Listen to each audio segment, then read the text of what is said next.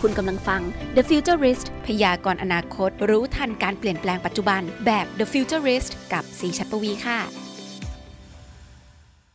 กลับมาเจอกันอีกครั้งใน The Futurist Podcast นะครับสำหรับ EP นี้หลายคนรอคอยแหละรู้เลยนะครับเพราะว่า EP ที่แล้วก๊อฟได้เปรยไปแล้วว่าเนี่ย เดี๋ยวครั้งนี้นะ เดี๋ยวเราจะต้องมาเจอกับอดีตศิลปินบอยแบนด์แห่งยุคที่มาจากกามิกาเซ่นั่นก็คือ คุณป๊อปปี้อ่าจาก K-OTIC เนาะสมัยก่อน เราจะเป็นแบ็กลิสเฮ้ฉันอันตรายเฮ้เธอเธอไม่ไม่เฮ้ชอบความอะ อีกนิดนึงก็จะจบเพลงแล้วนะครับ ก็อินมากนะครับผมอันนี้ก็ได้มีโอกาสสัมภาษณ์ด้วยก็ตื่นเต้นครับ เพราะว่าเราไม่คิดว่าอดีตศิลปินบอยแบนด์ที่แบบสมัยนั้นคือเขาทั้งร้อง ทั้งเต้นแบบดูรุ่งโรจน์มากเรียนจุฬาด้วยเนาะตอนนั้นนะครับ ในวันนี้เขาได้มาผันตัวแล้วเป็นสตาร์ทอัพไทยที่มีโอกาสได้ไปงาน CES 2021 แล้ว ถึงแม้จะเป็นแบบออนไลน์ แต่หลากหลายประเทศเห็นผลงานเขา แล้วก็แอบบอกเลยว่านะครับสำหรับงานของเขาเป็นประโยชน์มาก ๆ กับหลายคน โดยเฉพาะกับเด็กหรือคนที่มีความต้องการในเรื่องของพัฒนาการ เพราะว่าเขาจะมีคอนเซปต์ที่แบบน่าสนใจในการที่เป็นแบบ interactive learning ใช้ในห้องเรียนได้เป็นแบบในการที่เราไปยืนหน้าโปรเจคเตอร์ใช่ไหมแล้วแบบเราไปเล่นเกมแบบนี้แล้วเราขยับแขนขยับขาแล้วแบบ มันจะมีเซ็นเซอร์ที่คอยตรวจจับว่าเราเคลื่อนไหวยังไง แล้วมันจะซิงก์กับภาพเหมือนแบบ ถ้าเราบินแล้วแบบเรากางปีกใช่ไหมแล้วยกตัวทางซ้าย ภาพมันก็จะเหมือนเราบินไปทางซ้ายจริง ๆ ยกตัวทางขวา ภาพมันก็จะไปทางขวาอะไรเงี้ยแล้วแบบเวลาเราก้าวขาเดินนะคือแค่เรายกขาเดินแบบเหมือนย่ำอยู่กับที่นั่นแหละนะครับ มันก็จะเหมือนแบบเป็นฉากที่เราได้เดินไปจริง ๆอะ เออ อันนี้คือแบบชอบมาก มันไม่ใช่แค่แบบเป็นกดปุ่มอะไรนะ ไม่ใช่ คือใช้ร่างกายของเราใช้ body ของเราขยับแล้วมันก็จะไปตาม หรืออีกอันหนึ่งอันนี้ที่เขาส่งไปงาน CS เนาะ มันจะเป็นตัวที่ใช้เล่นกับ iPad คือถ้าปกติสมัยนี้ใช่ไหมเด็ก ๆ ก็จะแบบโอเค เดี๋ยวเราไปแต่แบบ iPad แล้วก็เล่นให้เด็กอยู่กับ iPad ให้ลูกอยู่กับ iPad ไป แต่ครั้งนี้ไม่แล้วครับ เพราะว่ามันจะส่งผลเสียต่อสายตา ส่งผลเสียต่อพัฒนาการของเขาที่แบบโอ้โห มันแบบ ไม่ได้ขยับร่างกายอะไรมาก จะต้องจ้อง iPad ทั้งวันทั้งคืน เขาก็เลยคิดค้นอุปกรณ์ในการที่ให้เชื่อมต่อกับ iPad แล้วก็เล่นกับ iPad ได้เลย เออ อันนี้น่าสนใจ เพราะว่าอย่าลืมนะ ถ้าเกิดว่าเราซื้ออุปกรณ์อะไรที่มันแบบแยกแบบไม่ได้เกี่ยวข้องกับเทคโนโลยีไปเลย คนก็จะแบบเฮ้ยฉันอยากเล่นกับ iPad จังเลย อยากเล่นกับให้มันแบบไอทีเทคโนโลยีหน่อยๆอะไรอย่างเงี้ย เออ แต่อันนี้คือในเมื่อลูกอยากเล่น iPad ใช่ไหมลูก โอเคลูก งั้นเดี๋ยวมาเล่นเกมนี้นะ แล้วในการที่พอเล่นแบบนี้แล้ว เขาจะมีระยะห่างมีสเปซระหว่างตาของเขากับ iPad แถมไม่ต้องจ้องจอตลอดเวลาเขาจะจ้องอ็อบเจกต์แต่จะเป็นอะไรนั้นแหมอันนี้อันนี้คือแค่เกริ่นนะครับ อันนี้คือชอบมาก ดังนั้นแล้วเดี๋ยวเราไปพบกับพี่ซีชัดปวีกันเลยดีกว่าครับ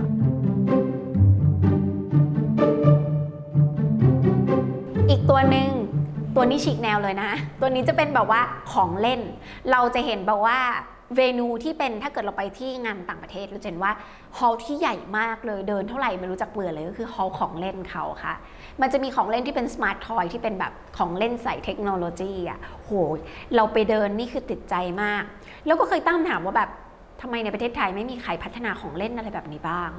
เพราะว่าของเล่นเนี่ยมันเป็นขนบแบบหนึ่งของคนไทยนะ เหมือนเราเล่นหมากเก็บ ฝรั่งอาจจะเล่นแบบ ของที่ดูเป็นกีฬาสปอร์ตอะไรอย่างเงี้ยของเขา แต่ของเราก็มีสปอร์ตบางชนิดเช่นตะกร้ออะไรอย่างเงี้ยทำไมไม่มีใครเอาไปพัฒนาเป็นแบบเทคโนโลยีเจ๋งๆ บ้าง ซึ่งเราก็มาเจอกับแบรนด์นี้ค่ะ ชื่อ Little Lot ผู้บริหารที่เป็น founder ก็น่าสนใจนะ ตัวเขาเองเนี่ยเป็นนักร้องและเป็นนักดนตรี เพราะฉะนั้นเนี่ยของเล่นที่เขาเอามาพัฒนาเนี่ยมันจึงมีความเป็นนักดนตรีอ่าใครที่เป็นนักดนตรีตัวน้อยๆโตขึ้นมาอยากประสบความสำเร็จเหมือน founder คนนี้ ก็อาจจะ ชอบนวัตกรรมตัวนี้แน่ๆแล้วของมันน่ารักมากทำออกมาแบบประณีตมากค่ะมากันที่สตาร์ทอัพเจ้าที่ 5 กันบ้างนะครับสำหรับเจ้านี้นะครับเขาบอกว่าเป็นเหมือนอุปกรณ์ของเล่นหรืออุปกรณ์ interactive อะไรสำหรับเด็กก็ตาม ซึ่งมีความน่าสนใจเป็นอย่างมากเลยนะฮะ แต่ว่าเป็นยังไงตอนนี้เราอยู่กับคุณป๊อปจาก Little Lot แล้ว สวัสดีครับสวัสดีครับอยากให้คุณป๊อปแนะนำตัวอีกสักรอบ แล้วก็พูดถึงบริษัทสักหน่อยครับ ครับภาณุจิระคุณครับชื่อเล่นชื่อป๊อปนะครับก็เป็นกรรมการผู้จัดการที่บริษัท Little Lot ครับ บริษัท Little Lot ของเราเนี่ยก็คือเป็นบริษัทที่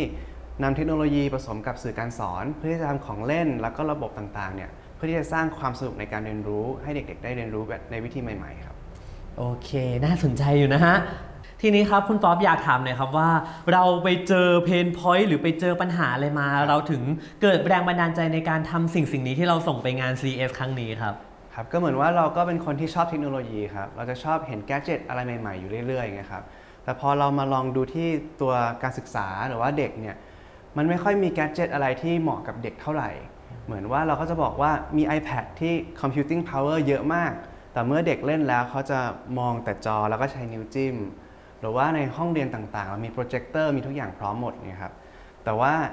สิ่งการ interaction ของคุณครูกับนักเรียนเนี่ยเป็นแค่การถามตอบ เราก็เลยมองว่าถ้าเราเอาเทคโนโลยีพวกนี้เนี่ยมาปรับให้เหมาะกับการเรียนรู้ เหมาะกับเด็กๆ จะเป็นยังไงได้บ้าง เราก็เลยเริ่มทำผลิตภัณฑ์ออกมาครับอย่างผลิตภัณฑ์ตัวแรกที่เราทำก็คือเรื่องของตัว Bino ตัว Bino เนี่ยเรามองว่ามันเป็น edutainment system at home ซึ่งพ่อแม่สามารถเอาไปเล่นที่บ้านได้ pain point หลักๆ ก็คือว่าพอถึงบ้านเนี่ยคุณพ่อคุณแม่บอกว่าอะ screen time ให้เด็กๆ screen time คืออะไร screen time คือเอา iPad ไปให้เขา แล้วเขาก็นั่งดู YouTube แล้วนั่งดูวิดีโอต่างๆ สิ่งที่เด็กๆทำก็คือ iPad อยู่ใกล้หน้ามาก แล้วก็จิ้มอย่างเดียว มันค่อนข้างที่จะเป็นเหมือน one way communication นะครับ มือนโดนสะกดจิตเข้าไปในตัว iPad แต่ของเราที่เราทำบีโนขึ้นมาเนี่ย เพราะว่าเราต้องการให้เป็น two way communication อย่างแรกเลยเขาไม่ต้องเป็นต้องจิ้มอย่างเดียวแล้วเขามีของเล่นที่เขาสามารถสัมผัสได้ โดยที่วัสดุเนี่ยจะเป็นไม้ เป็นซิลิโคน เป็นผ้า เป็นรูปร่างเหมือนใบไม้นะครับ มันก็จะทำให้เขารู้สึกเหมือนใกล้ธรรมชาติมากขึ้น ซึ่งแล้วก็วิธีการเล่นก็คือเขาสามารถจับวางได้ เปลี่ยนสีได้ คลิกได้ สลับที่ได้นะครับ มันเป็นวิธีการเล่นแบบที่เราเล่นกันมาตั้งแต่เด็ก ๆ ของเล่นดั้งเดิมทั่ว ๆ ไปไงครับ การวางการจับการกด ซึ่งมันเป็นดีสำหรับเด็กเพราะมันคือกล้ามเนื้อมัดเล็ก hand eye coordination การมองการฟังต่างๆ ซึ่งมันจะทำให้การเล่น iPad หรือ Screen Time เนี่ยมันมีคุณภาพมากขึ้น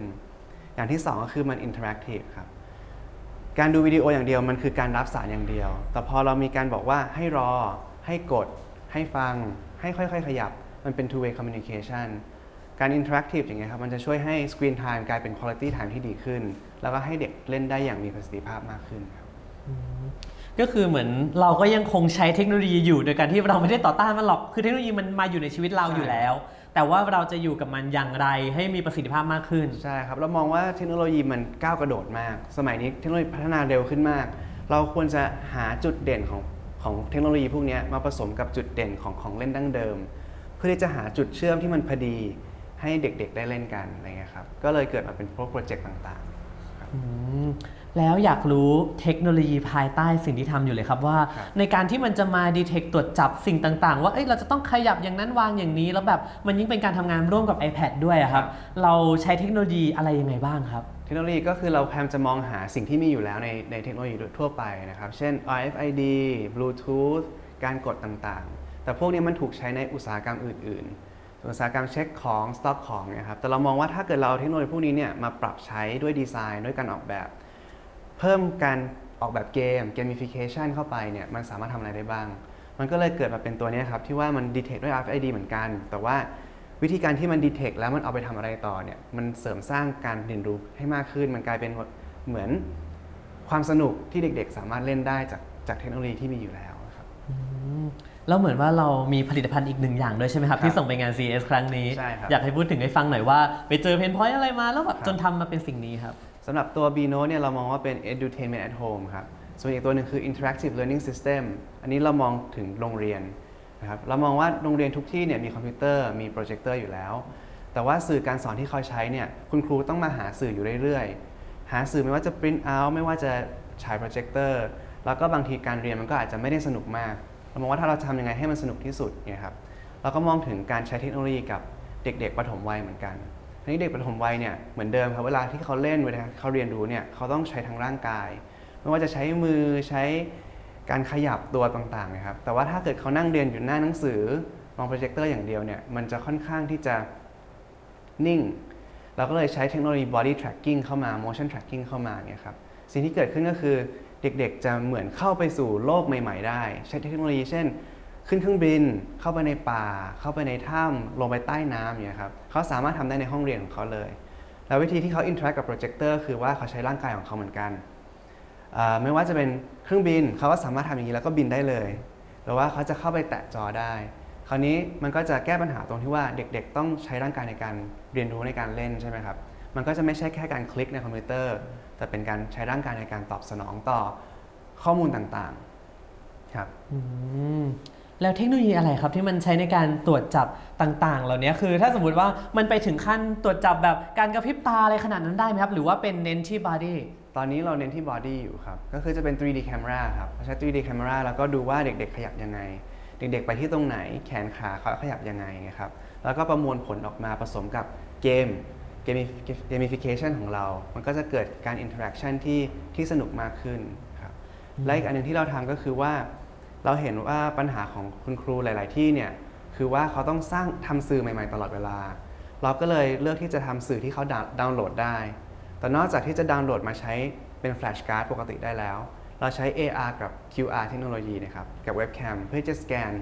สแกน flashcard พวกนี้ หรือว่าผลงานที่เด็ก ๆทำเนี่ยขึ้นไปบนจอแล้วก็ สร้างให้มันเป็นเหมือนระบบว่าโอเคเราตอบด้วย flashcardแต่มัน interaction มันเกิดขึ้นในโปรเจคเตอร์ทำให้มันมีมันมีความ wow ครับเด็กๆเขาจะหลงรักในการเรียนรู้มากขึ้น แล้วเขาจะสนใจอยากที่จะพัฒนาตัวเองไปเรื่อย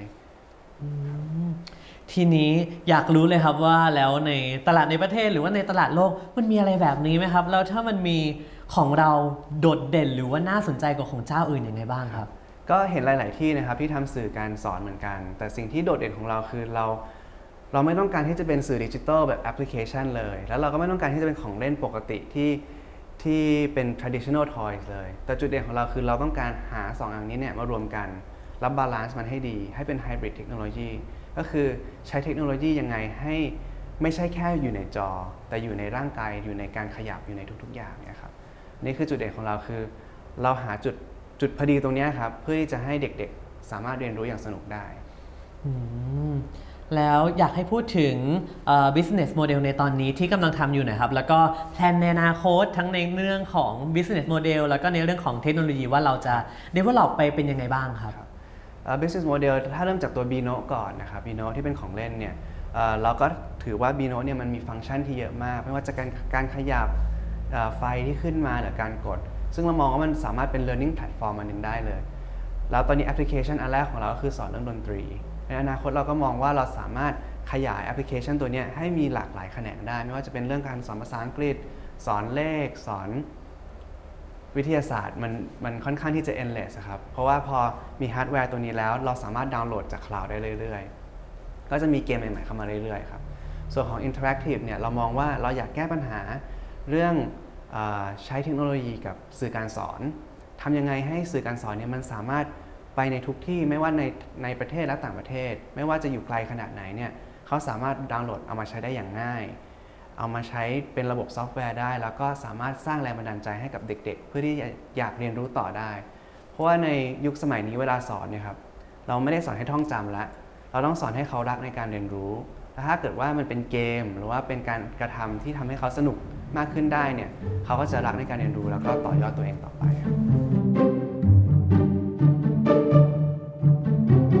ต๊ะข่าว CT ในวันนี้เราจะไม่พูดถึงเรื่องนี้เป็นไปไม่ได้เลยนะครับ เพราะว่าเป็นแอปพลิเคชันที่มาแรงมากทั้งในระดับโลก แล้วก็ในระดับประเทศของเราที่ทุกคนเล่นกันเล่นกันแล้วก็จะต้องแบบแคปจง capture ไปลงใน Facebook Twitter Instagram ว่าเฮ้ย ฉันเล่นอยู่นะ ฉันอยู่ห้องนี้หรือใครยังไม่ได้ถูกรับเชิญเข้าไปเล่นแอป ก็จะต้องโพสต์หน้า invite กันอ่านั่นก็คือแอปพลิเคชัน Clubhouse นั่นเอง อันนี้เดี๋ยวเท้าความให้สั้นๆ ก่อนนะครับว่า Clubhouse มันเป็นแอปพลิเคชันที่เหมือนเป็น็นสังคมออนไลน์แล้วนี่แหละ คล้ายๆ Facebook คล้ายๆ Twitter คล้ายๆ Instagram ที่ทุกคนจะสามารถเข้าไปอยู่ในนั้นได้ แต่มันจะเป็นในรูปแบบของการคุยหรือการสร้างห้องเพื่อคุยกันด้วยเสียงเท่านั้นเออ คือถ้าอย่างเราอายุตัวอย่างแอปพลิเคชัน Zoom ก็ได้ครับ อย่าง Zoom อย่างเงี้ย เราจะต้องสร้างห้อง แล้วก็อะเชิญคนนั้นคนนี้เป็นเหมือน conference กันเนาะ เป็นเหมือนการคุย เป็นประชุม con call กัน แต่ทีเนี้ย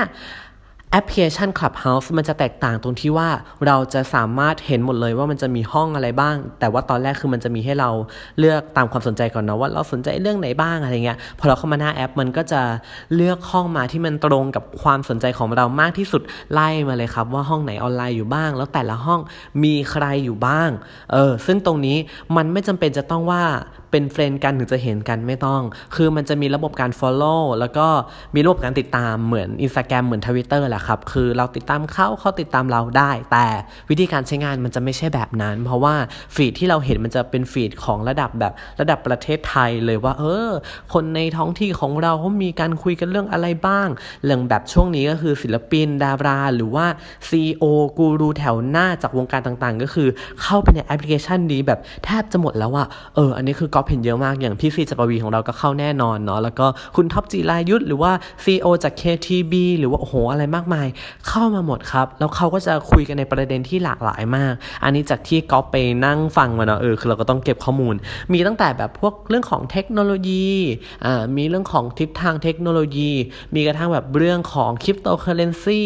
มีเรื่องของการฝึกภาษาไปจนถึงแบบจิปาถะเราจะอยู่ห้องนี้กันแบบเงียบๆอะไรเงี้ยเออมีเพราะว่าแต่ละห้องทุกคนก็จะส่งเสียงกันเนาะดังนั้นแล้วคนก็อาจจะต้องการเลยที่มันแบบอยู่กันเงียบๆบ้างได้ไหมจ้าอ่าใครต้องการความเงียบๆมาอยู่ห้องนี้กันจ้าอะไรแบบนี้เออดังนั้นแล้วเนี่ยแหละครับมันเลยเป็นสังคมออนไลน์แบบใหม่ที่ตอนนี้ฮิตกันมาก ๆ และที่สำคัญเราไม่สามารถฟังย้อนหลังได้ด้วยนะเออคือถ้าพูดกันอีกแบบหนึ่งก็คือเหมือนเราเข้าสัมมนาออนไลน์ แบบที่ฟังได้แค่เสียงเหมือนประชุมสายอะเออ feel นั้น โดยการที่เขาจะมีแบ่งสถานะเป็น3สถานะแบบนี้ครับ ก็คือเขาจะมี speaker ก็คือคนพูดเนาะแล้วก็มี moderator ก็คือเป็น speaker ที่เป็นคนคุมห้องเออก็เลยจะเป็น moderator เหมือนเป็นคนคุมห้องเป็นเหมือนพิธีกร feel นั้น จะกำหนดได้ว่าใครจะมาเป็น speaker ได้บ้าง หรืออีกสถานะหนึ่งก็คือ audience อ่านั่นก็คือใครจะเป็นผู้ฟังใครจะเป็นผู้พูด moderator จะเป็นคนกำหนดนั่นเองครับผม อ๋อแล้วก็อย่างหนึ่งที่ทำให้หลายคนฮิตกันนะครับแล้วรู้สึกว่ามัน exclusive อยากจะเข้าไปเล่นจังเลยก็อย่างที่บอกไปว่ามันจะเป็นระบบ invite ก็คือถ้าเราไม่ได้ถูกรับเชิญจากเพื่อนของเรา เราจะไม่มีสิทธิ์เข้าเล่นในนั้นได้เลยนะครับ ดังนั้นแล้วมันก็จะดิดนึงอะนะครับ แบบอุ๊ย ฉันถูกเข้าเชิญทำไมเธอยังไม่ถูกเข้าเชิญละอะเดี๋ยวฉันเชิญเธอเข้าไหมก็ถึงจะเข้าได้เออดังนั้นแล้วไม่ใช่แค่ว่าโหลดแอปพลิเคชันมาแล้วจะเข้าได้นะอ๋ออีกอย่างหนึ่งก็คือ จะเข้าเล่นได้เฉพาะคนที่ใช้ระบบปฏิบัติการ iOS หรือว่าผลิตภัณฑ์ของ Apple เท่านั้น เออ บางคนเลยยิ่งมองว่าโอ้โห มันดูแบบอภิสิทธิ์ชนจังเลยอะ คนที่เล่นขับ House ได้มันแบบดูหรู ดูเก๋ ดูแพงจังเลย แต่แต่แต่ขอเบรกนิดนึงนะครับผม จริง ๆ แล้วมัน อยู่ดีมันก็ฮิตเนาะ ซึ่งจริงๆตัวแอปพลิเคชันอะมันมาตั้งแต่ปีที่แล้วแล้วล่ะ แต่ช่วงเนี้ยมันเพิ่งจะมาแบบเริ่มบูมมากๆ นั่นก็เพราะว่าอีลอน มัสก์นะครับ เขาได้มีการไปสร้างห้อง มีการไปคุย เกี่ยวกับเราจะย้ายถิ่นฐานบนดาวอังคารใน Clubhouse แล้วเขาก็ทวิตบนทวิตเตอร์ไง เออ พอทีนี้คนก็เลยแบบ wow มันคืออะไร แล้วก็โหลดกันมา แล้วก็ใช้กัน มันก็เลยฮิตทั่วบ้านทั่วเมืองทั่วโลกทั่วประเทศของเรากันในตอนนี้นะครับผม โดยที่เจ้าของแอปพลิเคชันเขาก็คงไม่ได้คิดหรอกครับว่า อยู่ดีๆ แอปพลิเคชันของฉันจะแบบโด่งดังทั่วโลกแล้วอะไรเงี้ย ดังนั้นแล้วในเบื้องต้นด้วยความที่ของฝั่ง iOS มันจะสามารถเขียนโค้ดเดียว เขียนในรูปแบบแบบเดียว แล้วมันจะสามารถใช้ได้กับทุก อุปกรณ์ของเขาอ่าไอโฟนรุ่นใหม่รุ่นเก่าหรืออะไรอย่างเงี้ยสามารถใช้ได้หมดดังนั้น แล้วความยากง่ายของมัน มันจึงถือว่าง่ายมากนะครับถ้าเทียบกับฝั่ง Android ที่แบบว่าพัฒนาแอปพลิเคชันมาทีนึงแล้ว แล้วเขาจะต้องออกแบบ ให้มันฟิตอินกับ Android หลาย ๆ อุปกรณ์เอออันเนี้ยมันขนาดหน้าจอ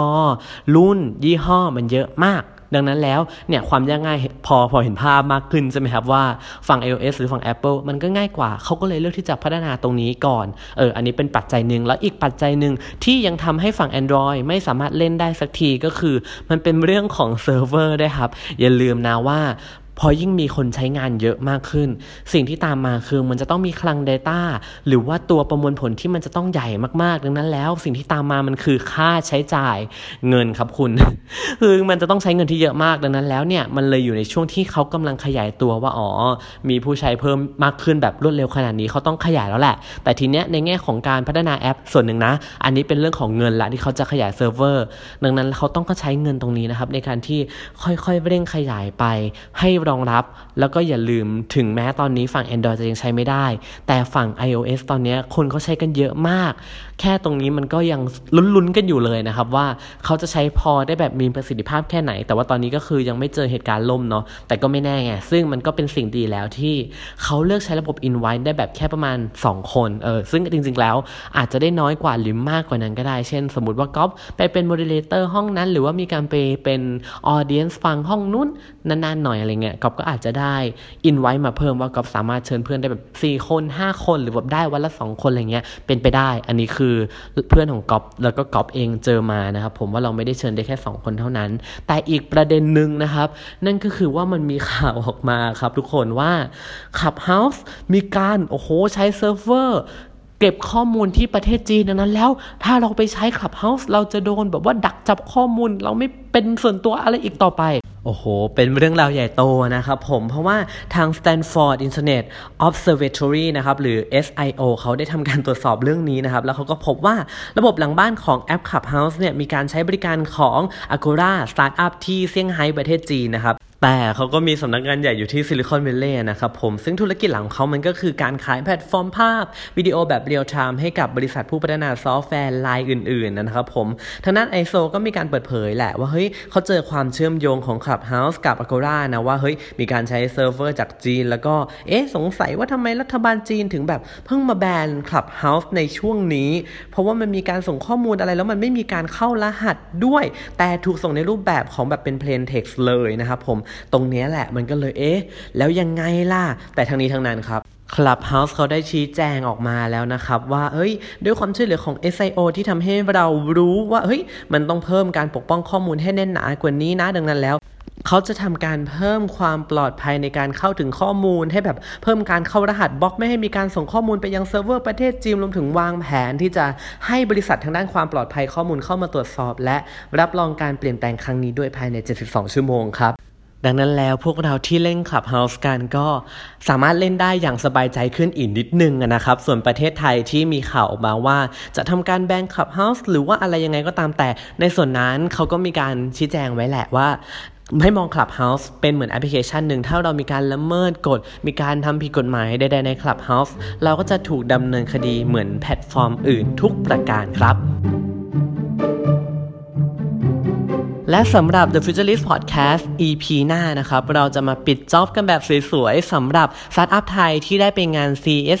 2021 นะครับ เจ้าหนึ่งอันนี้บอกเลยว่าเขามีแนวคิดที่จะทำให้คุณสามารถอยู่บ้านแล้วก็ออกกำลังกายได้ แต่ไม่ใช่ออกกำลังกายธรรมดานะ เพราะนั้นมันเอาแล้วเนาะเราจะเป็นการออกกำลังกายที่เราผสมผสานทางด้าน VR ไปด้วย อุ้ยจะเป็นยังไงจะเป็นเล่นเกม VR ใช่หรือเปล่าบอกเลยว่า no no no นะครับพ่วงไปด้วยสุขภาพนะครับแล้วก็อีกเจ้าหนึ่งอันนี้เขาจะเป็นเรื่องของการทท่องเที่ยว เออ คือบางทีเราไปเที่ยวนะแล้วเราจะได้แบบซูวินเนียได้เป็นรูปที่ระลึกหรืออะไรเงี้ย มันธรรมดามาก หรือเราจะเซลฟี่ เราจะถ่ายภาพเก็บบรรยากาศลงอินสตาแกรมมันธรรมดามาก เจ้านี้จะทำให้การท่องเที่ยวของคุณไม่ธรรมดาอีกต่อไป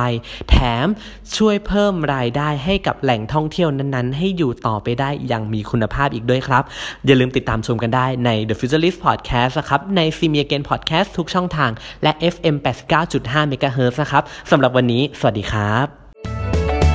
และคุณสามารถกลับมาติดตามฟังพอดแคสต์ดีๆที่ช่วยพยากรณ์อนาคต รู้ทันการเปลี่ยนแปลงปัจจุบันแบบ The Futurist ให้ทะยานสู่โลกอนาคตได้อย่างก้าวหน้าและมั่นคงนะคะสำหรับวันนี้ สวัสดีค่ะ